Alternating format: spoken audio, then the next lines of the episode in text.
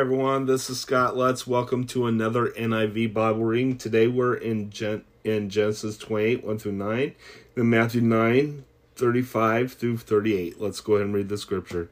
So Isaac called for Jacob and blessed him and commanded him, Do not marry a Canaanite woman. Go at once to Paddan Aram, to the blo- to the house of your mother's father Bethuel. Take a wife for yourself there from among the daughters of Laban, your mother's brother. May God Almighty bless you and make you fruitful and increase your numbers until you become a community of peoples. May He give you and your descendants the blessing given to Abraham, so that you may take possession of the land where you now live as an alien, the land God gave to Abraham.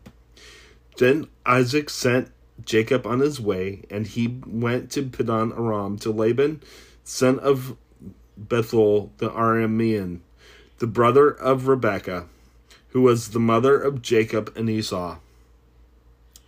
Now Esau learned that Isaac had blessed Jacob and had sent him to Paddan Aram to take a wife from there, and that when he blessed him, he commanded him, Do not marry a Canaanite woman, and that Jacob had obeyed his father and mother and had had gone to Paddan Aram.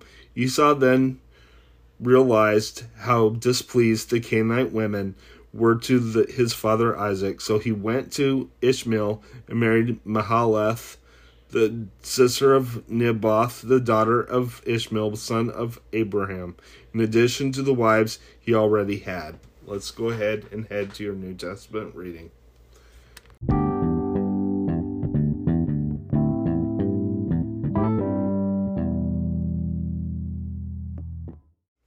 All right, so now we are in uh, Matthew 9 35 through 38. Let's go ahead and read the scripture. The workers are few.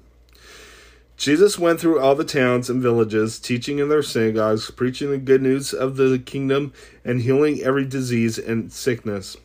When he saw the crowds, he had compassion on them, because they were harassed and helpless, like sheep without a shepherd.